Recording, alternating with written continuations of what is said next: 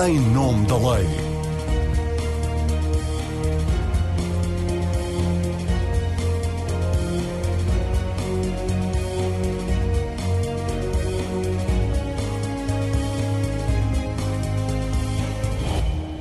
Olá, seja bem-vindo ao Em Nome da Lei. Há 41 anos, várias cidades do país acordaram ao som do rebentamento de dezenas de petardos. Simultaneamente, caía uma chuva de papéis contendo o que chamavam de manifesto ao povo trabalhador, acompanhado de um símbolo, uma estrela e uma metralhadora. As FP25 anunciavam desta forma ao país que acabavam de nascer. Até serem desmanteladas, cometeram inúmeros crimes, dezenas de assaltos violentos e 17 homicídios, um deles de um bebê de 4 meses. Os factos e os seus autores, as vítimas, o labirinto judicial e a saída política pela amnistia são reconstituídos num livro lançado esta semana pelo advogado Nuno Gonçalo Poças. Na edição desta semana do Em Nome da Lei, lembramos os tempos em que o país viveu a lei da bomba, um serviço à memória, para o qual contamos com a participação do autor do livro, o advogado Nuno Gonçalo Poças, a conselheira jubilada Cândida Almeida, que foi procuradora do processo judicial, e Manuel Castelo Branco, filho do diretor das prisões, morto pelas FP25. Sejam bem-vindos, obrigada por terem aceitado o convite em nome da lei e estarem hoje aqui a prestarem o serviço público de nos relembrarem factos que foram julgados, que deram origem a condenações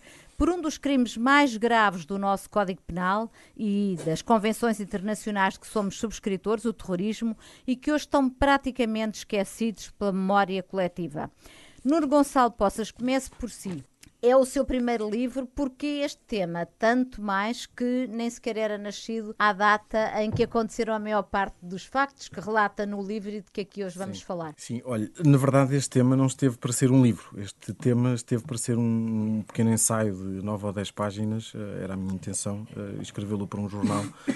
O que, o que aconteceu foi que, à medida que, que fui recolhendo informação e, e, e, obtido documentação, etc., percebi que não ia conseguir escrever o ensaio e, portanto, tinha que escrever o livro. De facto, o, o manancial de informação, às tantas, tornou-se tornou muito extenso. Eu, a, a primeira vez que, que, que esbocei o, o, livro tinha entre 60 a 70 páginas escritas e, portanto, percebi que se calhar era. E, e não tinha assim tanta informação quanto isso, e, portanto, percebi que, que, que nessa altura que era, que era importante um, passar essa história um, a livro. E faltava escrever a história das FP25, porque até agora não havia nenhum livro verdadeiramente sobre as FP25. Havia sobre a questão da amnistia, mas. Não, isso, isso não é rigorosamente não? assim, não. Há, há, há, de facto alguns livros sobre, sobre as FP25. Há um, um livro do, do, António José Vilela, uh, jornalista, uh, que foi editado há cerca de 15 anos, que se chama Viver e Morrer em Nome das FP25, que, que conta uh, a história, de facto, e que foi, que foi, foi um livro bastante útil. Uhum. Há um livro do antigo inspetor Barra da Costa também sobre o tema, que, que depois tem, tem ali uma variante mais académica sobre a própria questão do terrorismo,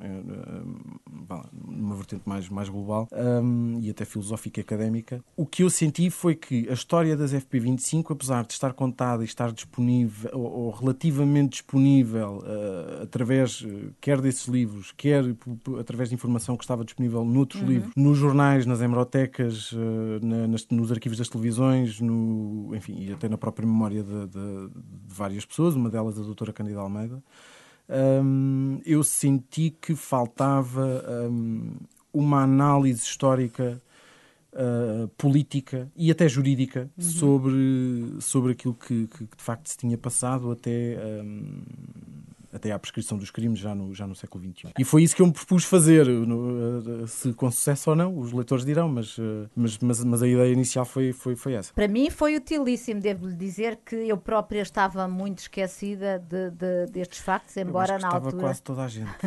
é exatamente isso que diz no seu livro, Presos por um Fio Portugal e as FP 25 de Abril. Diz que o que mais o surpreendeu quando começou a debruçar sobre o tema foi o esquecimento mesmo das pessoas que estiveram de alguma forma envolvidas nos factos e a indiferença da sociedade em geral. O que é que explica a falta de memória dos portugueses em relação às FP25? As pessoas que estiveram envolvidas nos factos, eu acho que têm a memória muito viva. As pessoas que não estiveram diretamente envolvidas nos factos, portanto, pessoas que não eram ou familiares de vítimas, ou uh, a magistratura, a advocacia, as polícias. E algum jornalismo talvez, uhum. uh, essas pessoas mantêm a memória muito, muito viva. E eu acho, que, eu acho que aquele processo, até para, para muita gente, foi, foi traumático. Um, o que mais me surpreendeu, de facto, foi a amnésia coletiva da sociedade. Sim. O facto de muita gente que, que, que, viveu naqueles anos enquanto adulto e que não tinha, ou que não tinha memória de todo, ou que tinha uma memória um bocadinho truncada sobre aquilo que tinha acontecido. Houve, uhum. houve, houve muita gente que me, que me, com quem eu falei sobre, sobre, sobre aquela altura que me, que me dizia que, que tinha ideia que as FP25 tinham sido uma organização qualquer que surgiu no pré, que havia pessoas até que me diziam que, que achavam que, que, era, que era uma organização ainda do tempo da ditadura. Uhum. Havia pessoas que relacionavam o Hotel Saraiva de Carvalho com as FP, mas que, que havia outras que não. Havia pessoas que achavam que as FP tinha sido uma organização que tinha feito umas coisas, uns atentados à bomba, nada de especial e que não tinham, que não tinham morto ninguém. Havia outras pessoas que de facto tinham noção de, de que aquilo tinha acontecido eh, mas que, que, também o justificavam muito como, como sendo uma coisa a esquecer, porque também tinha havido, um, eh, enfim, terrorismo de, da direita em Portugal, uns anos antes. Havia quase de tudo. E, e isso de facto surpreendeu-me como é que uma coisa tão traumática, uma organização terrorista que em sete anos assassinou um, ou, ou, provocou a morte de 17, 18 pessoas. Eu incluo 18 por causa da questão do, do da avó do, do menino. Do, que morre de choque, Exato, não é? morre com, com uma simples cardíaca, assim. Como é que uma organização daquelas, como é, como é que aqueles anos, com assaltos a, a, a bancos, empresas, repartições de finanças, correios, etc., quase todos os meses, como é que as pessoas se esqueceram daquilo? E houve, e houve gente com quem eu ia falando ao longo do tempo e que hoje em dia já, já conseguiu ler o livro e que me diz, pessoas com 60, 70 anos, eh, uhum. e que me dizem, eu hoje em dia quase que sinto vergonha de mim próprio por me ter esquecido. Acha que houve uma tentativa uh, de branqueamento uh, destes, de, de, todos os factos que aconteceram Eu acho que houve uma mistura de duas coisas, é pelo menos essa a minha análise. Acho que houve, acho que houve uma sociedade que a determinada altura sentiu que tinha que olhar para a frente e que não queria um, espiar os pecados do passado. Eh, eu, eu tenho essa impressão. Nós, nós não somos uma sociedade que lida bem com, com, os, com os, momentos um, duros ou mais brutais da, da, nossa história, muito menos da nossa história recente. Eu acho que naquela altura, depois de, de uma sucessão de, de, mais de 10 anos de crises económicas e de duas intervenções do FMI, de um cenário político mais ou menos conturbado, de assassinatos, de, de roubos, da morte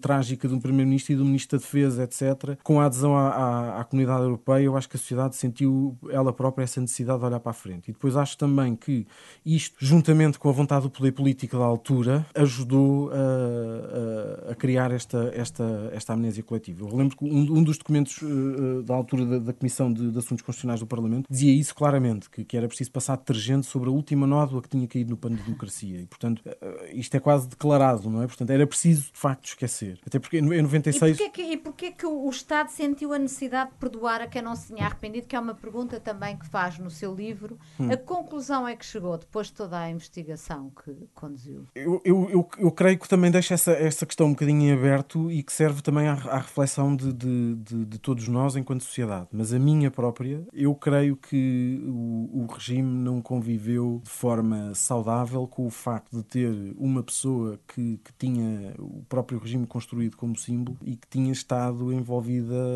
enfim, naquilo que era na prática uma organização terrorista. Uhum. Persistir na condenação das FP25 era um bocadinho a condenar o 25 de Abril por causa da associação do Hotel Saraiva eu, eu de Carvalho não, não, como eu herói. Eu não tenho essa visão. Sim, mas eu pergunto-lhe se era um bocadinho essa a visão do. Acho, do que, acho que houve algum receio de que condenando o Hotel Saraiva de Carvalho se estivesse a condenar eh, o 25 de Abril. Ou... Eu, eu não creio que condenando o Hotel Saraiva de Carvalho estivesse sequer. Uh, algumas pessoas, enfim, mas isto há gente para tudo, não é? Algumas pessoas poderiam pôr em causa o 25 de Abril e até a própria democracia. Não creio que a democracia estivesse em causa hum, se a justiça tivesse sido feita. Eu acho que a democracia funciona com instituições, uma delas é o Poder Judicial, claro. e, portanto, o Poder Judicial deve fazer o, o, seu trabalho normalmente, independentemente de quem esteja em causa. Eu queria só aqui recordar para quem tem estes factos menos presentes que as FP25 eram uma organização de que fazia parte do chamado Projeto Global, pensado pelo herói de Abril, Hotel Saraiva de Carvalho, e que visava tomar o poder pela luta armada. É, é importante referir, já aqui falámos da amnistia, mas a amnistia foi apenas em relação aos crimes de associação terrorista, não em relação aos crimes hum. de, de sangue. Esta organização terrorista foi objeto de dois julgamentos, e tendo a amnistia por Vários Até. Sim, eu queria lhe pedir que recordasse aqui de uma forma sintética, uh, avivasse aqui a memória de todos os que nos estão a ouvir relativamente ao, ao que foi o processo judicial judicial e que Mário Soares classificou como um imbróglio judicial. Na altura, quando, quando, quando o processo judicial começou, havia, junto às autoridades portuguesas, conhecimento de que eh, aquilo que já, que já se tinha passado noutros países, nomeadamente a Itália, com as Brigadas Vermelhas e o julgamento, se podia repetir em Portugal. Uhum. E houve, houve uma série de, de, de, fatores que fizeram com que, com que hum, alguns, uh, alguns magistrados, polícias, uh, tivessem ido à Itália uh, acompanhar um, aqueles processos. E na altura, várias coisas ficaram, ficaram em cima da mesa. Portanto, a questão das greves de fome e de sede. E, e, havia ali uma questão fundamental que era a questão da, da, da reapreciação da prova na segunda instância, que, era, que, que na altura em Itália isso também foi, isso também foi suscitado, e, portanto, as autoridades portuguesas estavam uh, uh, alertadas para, para, para correrem esse risco como, como estratégia ou como instrumento da defesa para, para complicar o processo. Mas, portanto, mas só para e, arrumarmos, na primeira, portanto, houve um julgamento, houve uma investigação, houve certo, uma mas é, mas é precisamente por isso que eu faço, que eu faço este contexto, porque o julgamento foi, um, foi proposta a sua gravação na primeira instância, precisamente para conferir, para conferir um, um direito aos arguídos de, de, de a segunda instância poder reapreciar a prova. Isto naquela altura não era não era habitual. Portanto, que os próprios, os próprios réus um, decidiram recorrer dessa decisão da gravação, que era uma coisa que lhes era favorável, e decidiram recorrer. A relação deu-lhes razão, portanto, a, a, relação entendia aquilo que era o entendimento de, na, na, jurisprudência na altura, uh, de que de facto a prova uh, não, não seria reapreciada. Um... Eu penso que ainda hoje é rara a relação reapreciar a, a, a prova. Penso que só... É diferente, pois, pois. O, o, o, acórdão, o acórdão final do Tribunal Constitucional acaba por ser depois muito claro e depois isso,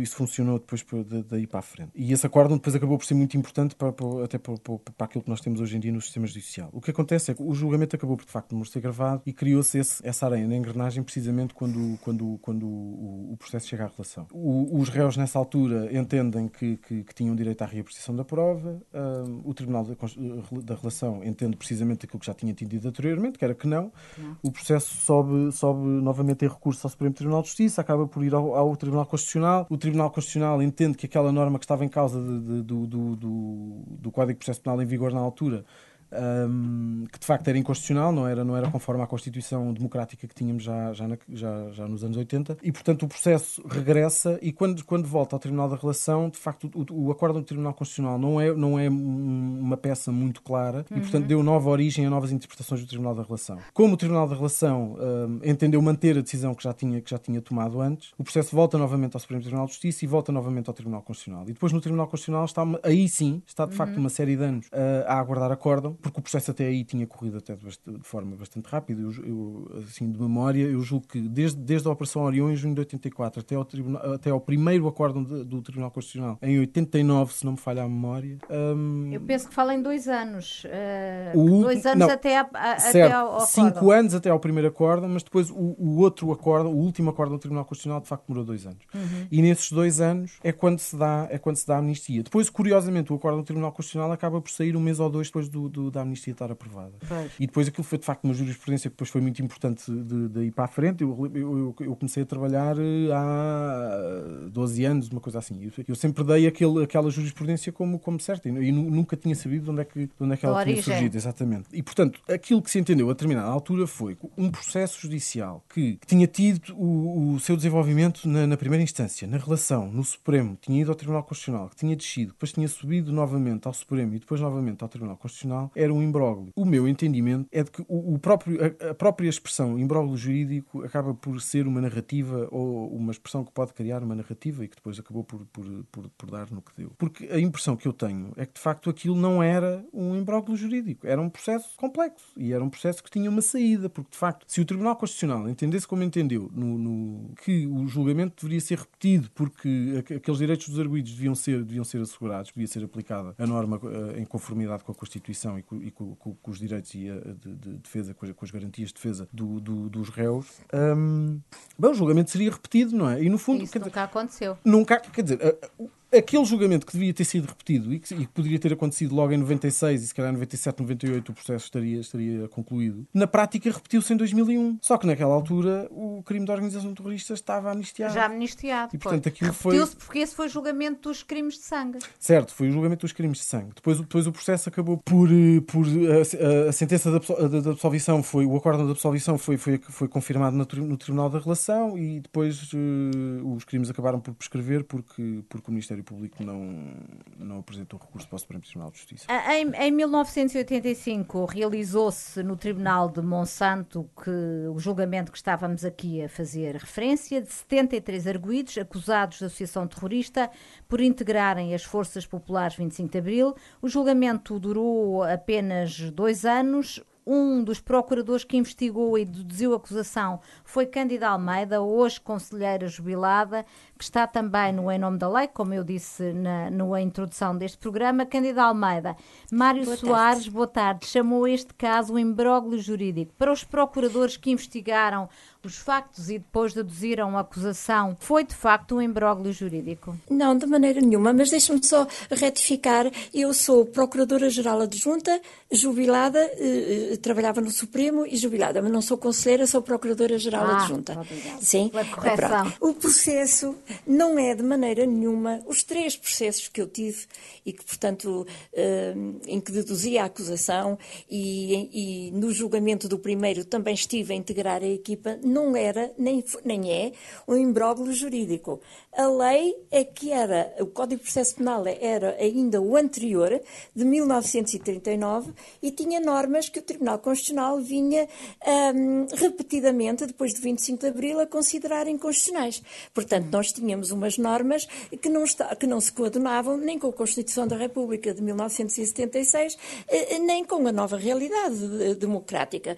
O, o, o, digamos que o processo tinha, era prova a mais. Portanto, o imbróglio era só. Já era, um mega, era o primeiro mega processo, não? É o primeiro mega processo. Mas uh, este mega processo uh, teve, digamos, uma estratégia que eu penso que resultou e que não, era, não tinha sido seguida no caso anterior do PRP, que eram acusados três ou quatro de terem feito o assalto e pertencerem a uma organização. Uh, portanto, se faltava, se falhava qualquer coisa do assalto, a organização também ia ao ar e foi assim sucessivamente que o PRP se pode dizer que não, não, não, não se conseguiu fazer justiça.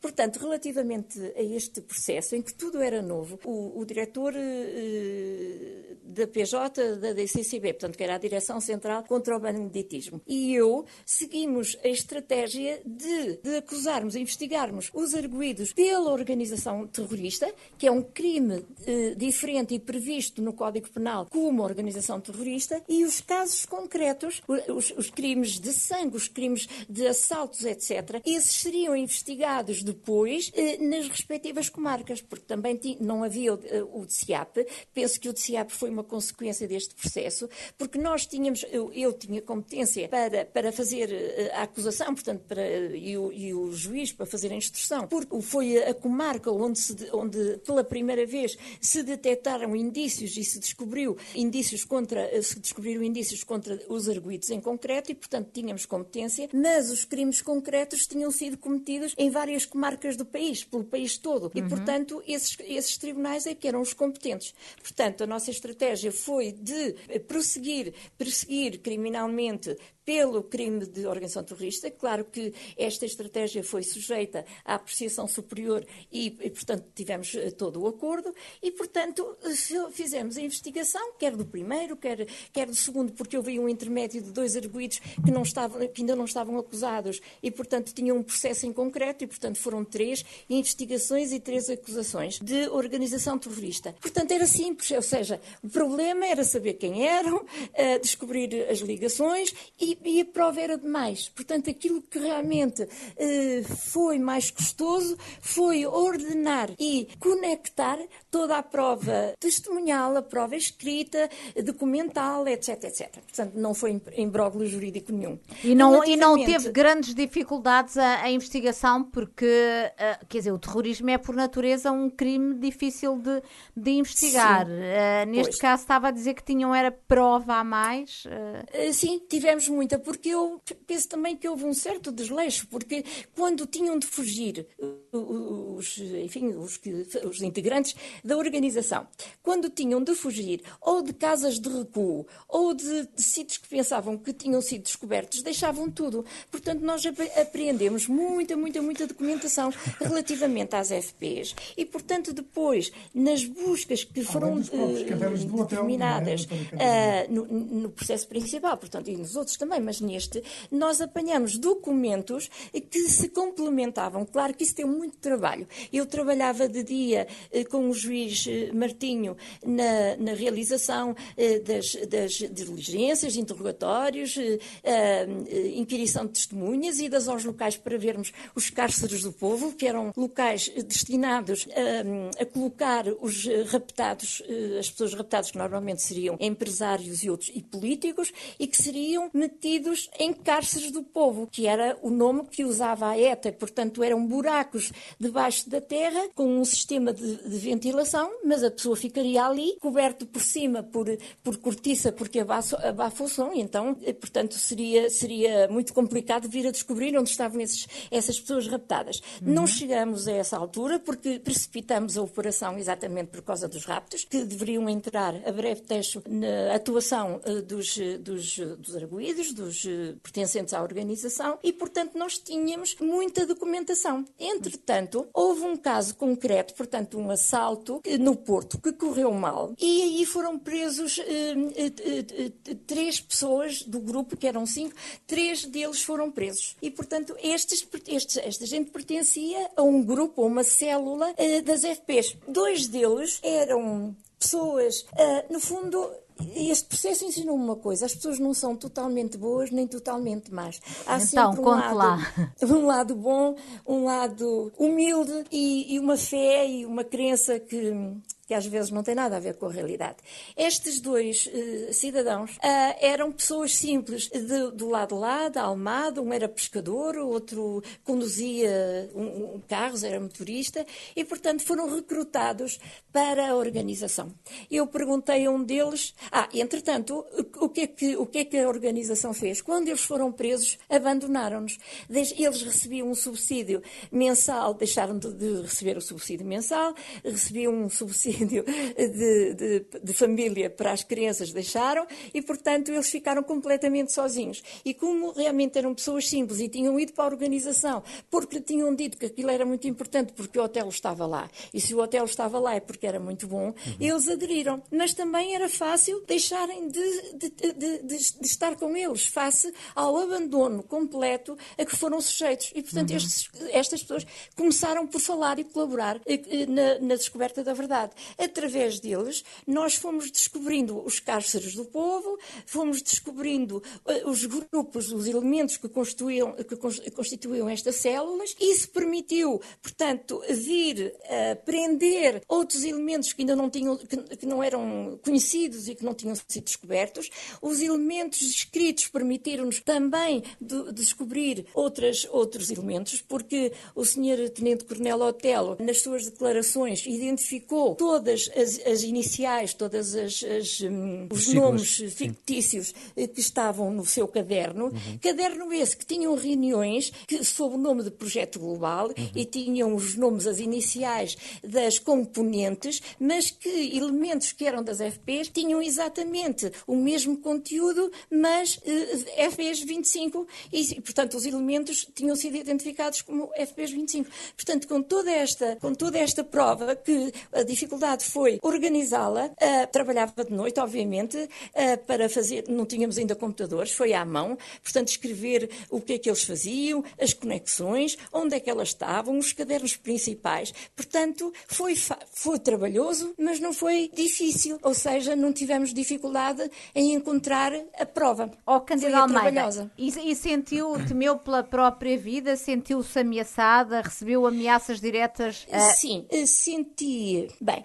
Uh, depois, um dos arrependidos comunicou, portanto, também que se arrependeu, um, um, já nós tivemos seis, um deles que também fazia parte de uma célula das FPs, portanto, da, da estrutura civil armada, o, o, no hotel estava a estrutura civil armada, uhum. o, o, que correspondia a FPs 25, naqueles elementos que faziam parte da direção de, de, de, de militar, direção político-militar, faziam parte também elementos deste, deste braço. A organização tinha quatro braços principais, para além de outros, mas os principais era o hotel ele próprio, era a estrutura civil armada, a organização eh, político-militar, de onde fazia parte o hotel, também, portanto, na, na, dupla qualidade de elemento um único da organização e também da uhum. direção político-militar, onde se tratavam e decidiam os crimes mais graves, a, digamos, a estratégia, as mortes. E, finalmente, sei lá, uma empresa eh, de, de import-export que servia para uh, limpar, digamos,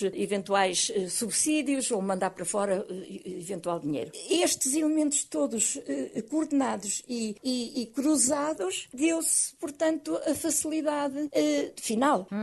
de poder deduzir a acusação com bastante certeza e com muita prova. Mas já, a doutora já... estava a perguntar-lhe se a doutora se tinha, tinha recebido ah, ameaças ah, diretas. Sim, porque... eu, eu tive, sim, tive uma ameaça no carro da segurança, fiz, furaram os pneus, quatro, não a mim, mas furaram para dizer eventualmente, olha, estamos aqui. E depois, eh, mais tarde, quando houve uma fuga do estabelecimento prisional eh, de Lisboa, fugiram 10, eh, deixaram muita documentação, mais documentação de prova, com estratégia da defesa, com, com elementos importantes. E uma das coisas era mais ou menos assim, já não me lembro bem de cor, mas era o Martinho e a Candidinha continuam a fazer das suas, deviam ter uma lesão permanente, porque não sou adepto da, da, da pena de morte, para nunca mais se esquecerem. Portanto, estas foram as duas, um, as duas diretamente a mim. Relativamente uhum. ao doutor Castelo Branco, ao doutor Martinho e ao arrependido, aquele primeiro que falou, portanto, Barradas, foi,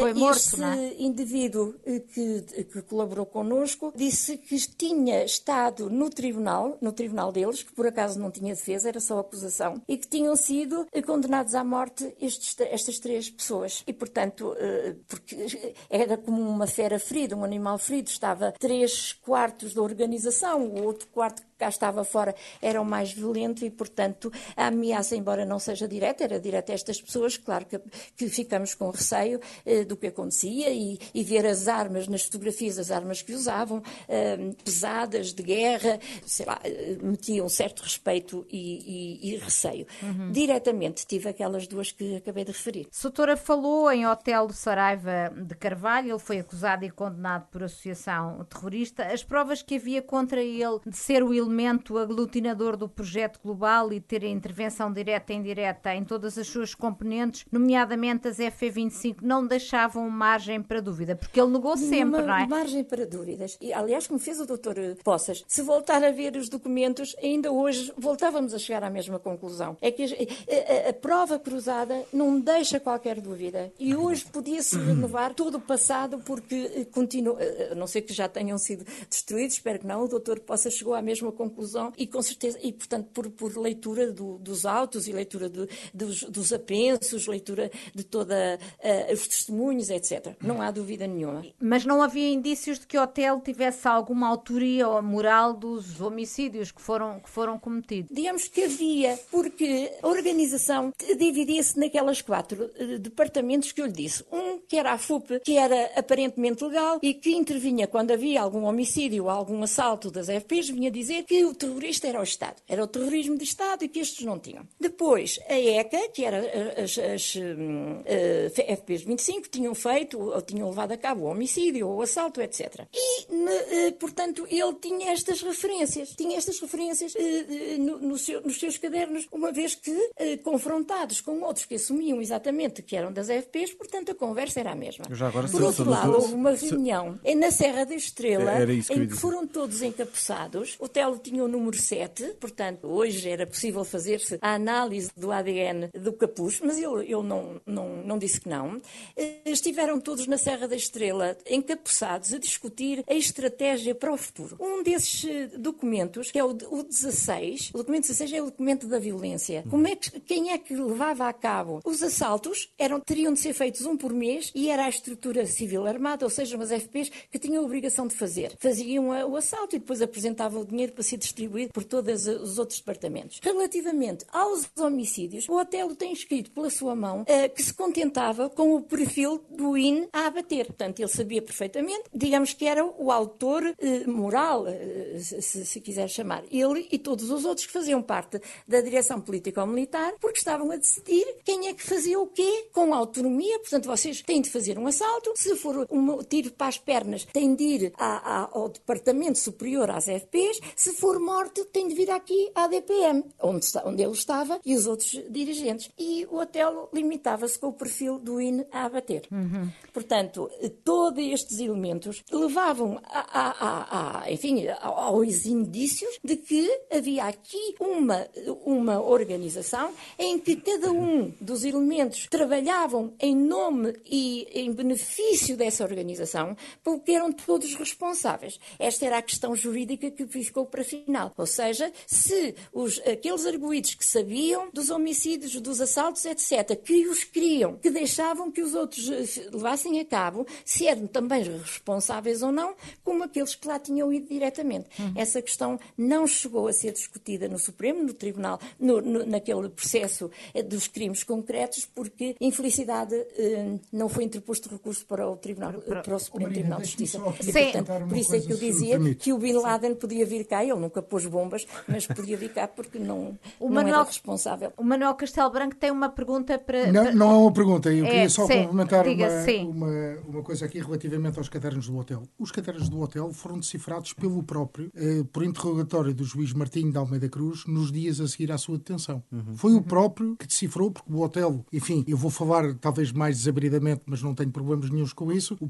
o hotel é uma personagem eh, voluntarista, tonto e egocêntrico. E ele próprio decifrou os seus próprios cadernos. Portanto, nós não estamos aqui a falar de interpretações, estamos a falar do próprio que identificou e que eh, interpretou os, os, os, seus próprios escritos. Há aqui só um tema que eu também gostava de voltar atrás, sobre o que o, o Nuno Poças eh, falou, que tem a ver com a amnésia. Para a amnésia contribuiu muito a imprensa da época. Uhum. A imprensa da época era uma imprensa, eh, e a imprensa da época e a imprensa que tivemos até hoje. A imprensa da época, porque a imprensa da época era, na maioria dos casos, muito alinhada. Eu vou-lhe dar, dar só um exemplo. No Expresso havia um jornalista que era completamente alinhado com o PRPBR, em que o próprio Ministério Público chegou a equacionar a hipótese uh, de o acusar. E era um jornalista que, por exemplo, escreveu uh, várias notícias sobre as FPs 25. Sim, era ele que fazia o acompanhamento do, do julgamento. Do julgamento. Sim. Aliás, e, portanto, consegue imaginar o que era, o que era a turpação e a ficção Sim, a falta de que esse jornalista teria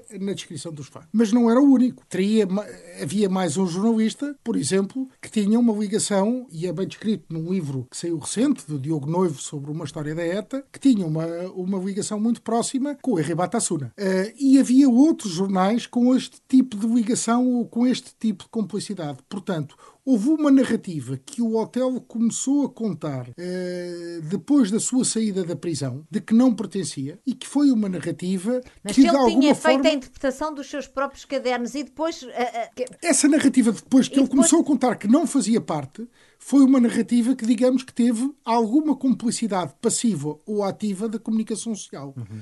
A verdade é que, passado algum tempo, nós já estávamos a falar de que essa narrativa ia ficando e, portanto, eh, ninguém ia fazer a investigação. E daí este trabalho, este livro, ser tão importante. E às tantas, eh, digamos que havia um, um relativizar de tudo o que se tinha passado. Ninguém sabia muito bem eh, quantos mortos tinham sido ou se tinham sido mortos. Ninguém sabia já muito bem ou conseguia relacionar os factos se isto tinha sido em, no, no, no, por exemplo, primeiro metade dos anos 80 ou se tinha sido no final dos anos 70 ou no pós-revolução. Tudo isto eh, eh, gerava uma confusão e foi muito alimentado com uma agravante, todos os 25 de Abril, e temos aí um, eh, esperemos que isso não venha a acontecer, porque eu acho que a história finalmente está bem contada, o Otelo era convidado para as televisões, para as rádios, para os jornais, para falar do 25 de Abril como herói da liberdade e nunca ninguém lhe fazia o contraditório. Nos, nos manuais de história do secundário é assim que o Otelo Saraiva de Carvalho ainda pois, surge. Mas devia aparecer como, como líder de, uma, de, uma, de, uma, de, um, de um grupo terrorista que matou 18 pessoas e que baleou dezenas. Deixe-me só lembrar que o Hotel Saraiva de Carvalho chegou a acusar a procuradora Cândida Almeida de fazer parte de uma cabala urdida pelo PCP, de modo a que o Hotel e as FUP, o partido fundado por Hotel, desaparecessem da, da vida política, mas essa, mas essa tese da cabala mantém ainda hoje. Ele mantém esta tese mantém. ainda? Eu, eu, eu conversei com, com, com o ex-coronel Hotel Saraiva de Carvalho e ele mantém, ele mantém essa narrativa da, do, da, da cabala do, que o do, do, PCP, portanto, dizendo que o, que o PC tinha, tinha uma série de gente infiltrada na, na, na Polícia Judiciária e no Ministério Público que, que tinha muito interesse em destruir o, o, o hotelismo um, porque, porque, porque o hotel fazia frente ao PCP. Eu, até relativamente a essa história da, da, da, reunião da Serra da Estrela, de que a doutora uhum. Candida Almeida estava a falar, do, do, da reunião do conclave, ainda hoje eu, eu não creio que, ou pelo menos não, não tenho essa ideia, que, que o Coronel Hotel tenha, tenha falado alguma vez sobre isso dessa maneira, porque ao longo, eu apercebi-me também disso, desde 84, desde a sua uh, prisão, até uh, aos últimos anos em que de facto foi confrontado com isso, portanto eu diria que 2005 e agora falou comigo pelo menos, eu senti muitas oscilações, muitas contradições, muitas, muitas versões mesmo da, da Sim, própria ele narrativa sempre, ele que, um não, que, não são, que não são muito evidentes. Relativamente a essa reunião do, do conclave na Serra da Estrela, ele diz, por exemplo, que foi uma reunião que foi pedida pela própria FUP, isto na lógica de que as FP25 não, não se relacionavam com o projeto global, uh, portanto que não correspondiam à estrutura civil armada, que foi uma reunião pedida pela FUP uh, para, para, para se encontrarem os dirigentes da FUP, os dirigentes da FUP com a, a, direção, a direção das FP25 para, para que as FP25 durante determinada altura parassem com a atividade porque aquilo atrapalhava a atividade política da FUP e eles queriam ir a eleições e queriam ficar à frente do PCP.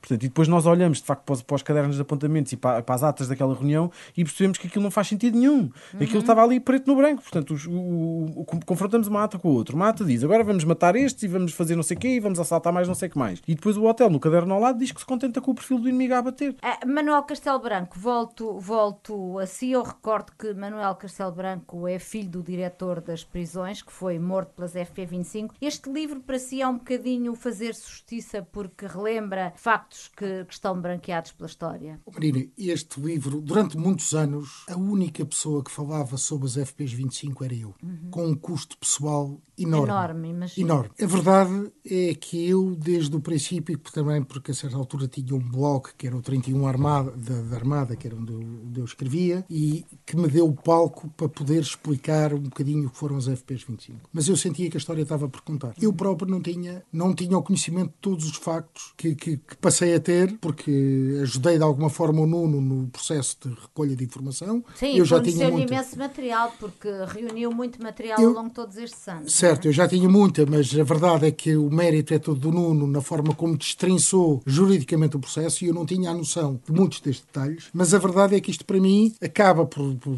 tendo sido o meu papel um bocadinho passivo neste, neste livro, acaba por ser quase uma realização pessoal, uhum. porque aqui claramente está a verdade e a verdade toda documentada em facto. Alguém que pegue no livro do Nuno vê claramente que o livro se baseia em factos, em referências de jornais, nas, te, nas, nas uh, sentenças judiciais, não há eh, são factos, obviamente com uma opinião interpretativa, mas é absolutamente, uh, digamos, fact-based. Uhum. Uh, eu, para mim, sempre senti que este tema das FPs que era muito mais do que o meu pai. E, portanto, obviamente que eu tentava sempre e tocava no tema do meu pai, porque era o tema que mais me, mais me com o qual mais eu era doía, mais próximo, claro. mais me doía. Mas a verdade é que eu uh, fazia-o sempre e fazia-o sempre tendo em conta todas as outras vítimas e tudo aquilo que se passava com as outras vítimas. Uh, eu queria também aqui relembrar que eu acho que a forma como, como o país uh, tratou este caso amnistiou e politicamente uh, amnistiou quem nunca se arrependeu. É bom que isto seja dito, porque foi perdoado a quem nunca se arrependeu. E ao Hotel Sarava de Carvalho, que foi um homem que fez o 25 de Abril, uh, o regime devia ter sido mais exigente e nunca totalmente benevolente, que foi aquilo que fez. para, para, falou da amnistia, para as vítimas e os familiares das vítimas, como é que se lida com uma amnistia? Não há reparação, é um sentimento de injustiça, posso imaginar, com que tem que se viver para a vida. É, eu acho que há aqui dois efeitos, quer dizer, uma pessoa que morre vítima de terrorismo é ela própria eh, violentada na sua memória pela morte violenta e porque o próprio terrorismo normalmente transfere a responsabilidade da morte para as próprias vítimas. O meu pai, porque tinha imposto condições aos presos, eh, o, Alexandre Soto, que foi um empresário, na, um empresário de Leiria que foi barbaramente morto ao lado da filha, porque num assalto que lhe fizeram uma instalação dele, reagiu e, andou à pancada com, com o ex-FP. A outro industrial do Val do Ave, o Mesquita de Oliveira, eh, era porque ele tinha de ser um exemplo para os industriais do Val do Ave. Portanto, todas as vítimas eram elas próprias responsabilizadas pela sua própria morte. Isto é uma narrativa típica do terrorismo. E o terrorismo tende, tende a responsabilizar-se de todo o dano que fizeram. Portanto, o, o primeiro traumatismo começa aí. Uhum. O segundo traumatismo uh, acontece que o meu pai, no caso específico do meu pai, mas de outros também servidores do Estado, não foi condecorado. O meu pai foi condecorado à terceira tentativa. Portanto, no final do, do mandato do, do, do professor Cavaco Silva, 30 anos depois da sua morte. A primeira... ele inicialmente recusou a condecoração Mário Soares inicialmente recusou porque estava a, a, a, tentar impor a amnistia e, portanto, era politicamente incómodo condecorar uma vítima das pessoas que ele queria amnistiar. E nós sentimos, eh, enquanto vítimas, um esquecimento brutal e absoluto. Repare que a indemnização para a maioria das vítimas, e principalmente que aquelas que não eram funcionários do Estado, aconteceu eh, quando foi a amnistia em 96. E quanto é que receberam? Quanto é que recebeu a sua... Eu não sei dizer, eu não sei dizer quanto é que nós... Está documentado, mas confesso-lhe que eu não sei de cor. Peço desculpa, eh, mas não sei de cor. Mas, mas eram houve, quantias... Eu dou-lhe um exemplo. Eu dou-lhe um exemplo.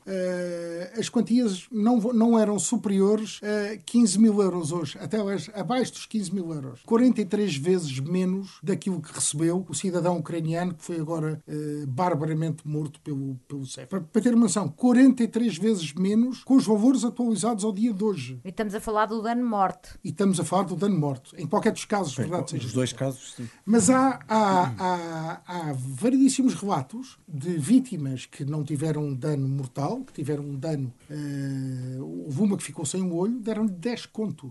10 contos. São 100 euros. 10 contos era o salário de um, de um operacional normal das FPs. Das FPs. É, para termos a noção, eh, isto é.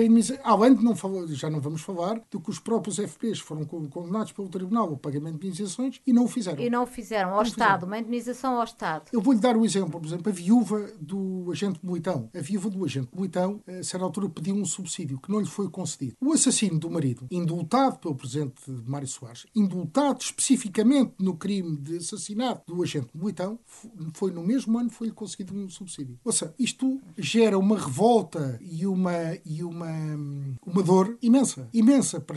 É muito mais do que perder uh, o ente querido, uh, é toda a forma como ele é tratado uh, de uma forma ostensiva ou, ou pelo simples esquecimento. Claro. Isto é hiper doloroso. Nunca chegou a conhecer a identidade dos homicidas do seu pai? Não, na Direção-Geral de Combate ao Banditismo falam em dois nomes, Daniel Horácio e Tidósio Alcobia. E, portanto, são esses os nomes, não sei, mas uh, há aqui claramente uh, nos, nos, crimes de sangue, e isto aconteceu em Espanha, em Itália, e a doutora E esses homens, qual foi o destino desses homens? Uh... O Nuno pode lhe explicar melhor, mas deixe-me só acrescentar aqui que nos crimes de sangue são sempre os crimes mais difíceis de provar. Hum. Porquê? Em primeiro lugar, porque a principal testemunha é morta. Em segundo lugar, porque há um clima de intimidação sobre eventuais outras testemunhas oculares que cria muita dificuldade no elemento de prova. E, portanto, os crimes de sangue propriamente dito têm muito mais dificuldade em serem eh, provados do que o crime de organização terrorista. Portanto, quando há bocado falava da autoria material e da autoria moral, é um bocadinho esta a razão porque se deve focar muito mais no crime de organização terrorista do que propriamente eh,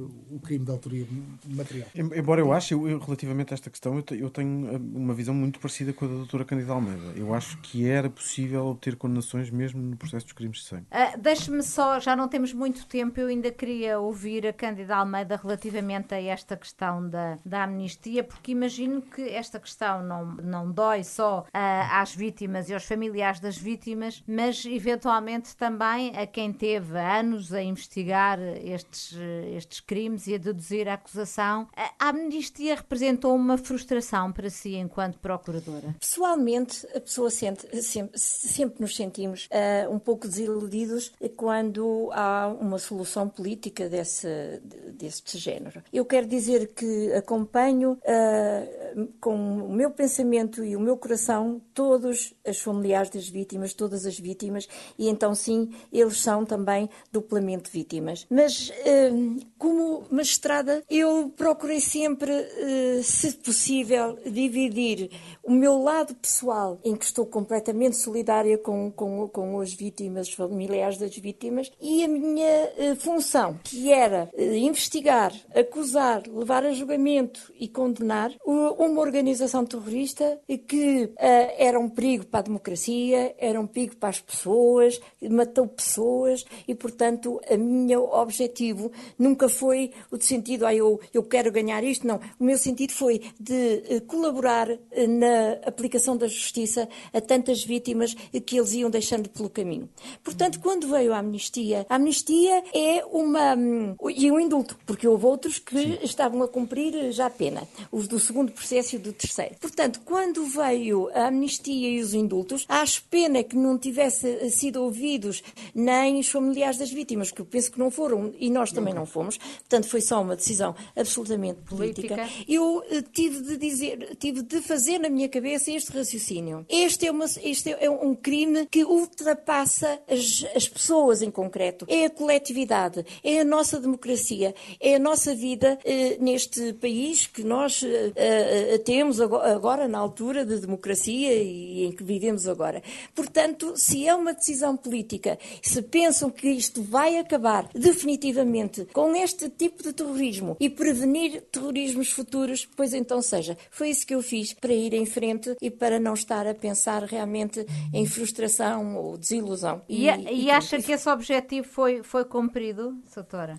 Foi, foi. Foi porque, entretanto, eh, não obstante as, eh, não obstante as amnistias e, portanto, eles terem vindo para a rua, uh, acabou. Na altura, acabou. É verdade que a idade foi avançando para todos nós, para eles também, e, portanto, não conseguiram foi cativar mais pessoas. Portanto, morreu aquele, aquele furto e eu não vejo agora possibilidades, não vejo condições para breve, para breve trecho surgir, porque eu acho que atuamos a tempo, precipitamos um pouco por causa dos, dos, dos cárceres, a operação era para ser dois ou três meses depois, fizemos bem em avançar, porque eles já estavam a falar nos engarrafamentos, portanto, os engarrafamentos é a palavra que usam para uh, os raptos e, e, e colocá-los dentro dessas cárceres do povo. Portanto, a minha satisfação é que, de qualquer modo, no meu cantinho, com os outros no seu cantinho, todos juntos e coordenados, conseguimos vencer o terrorismo interno. Oh, doutora Cândida Almeida, deixe-me só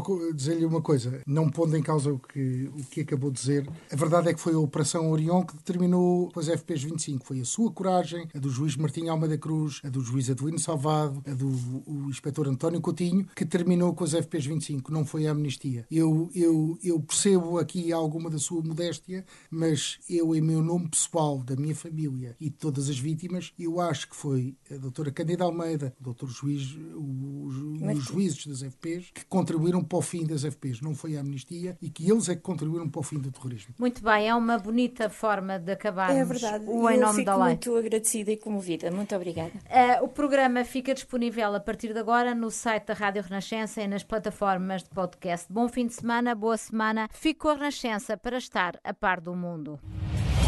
Em Nome da Lei.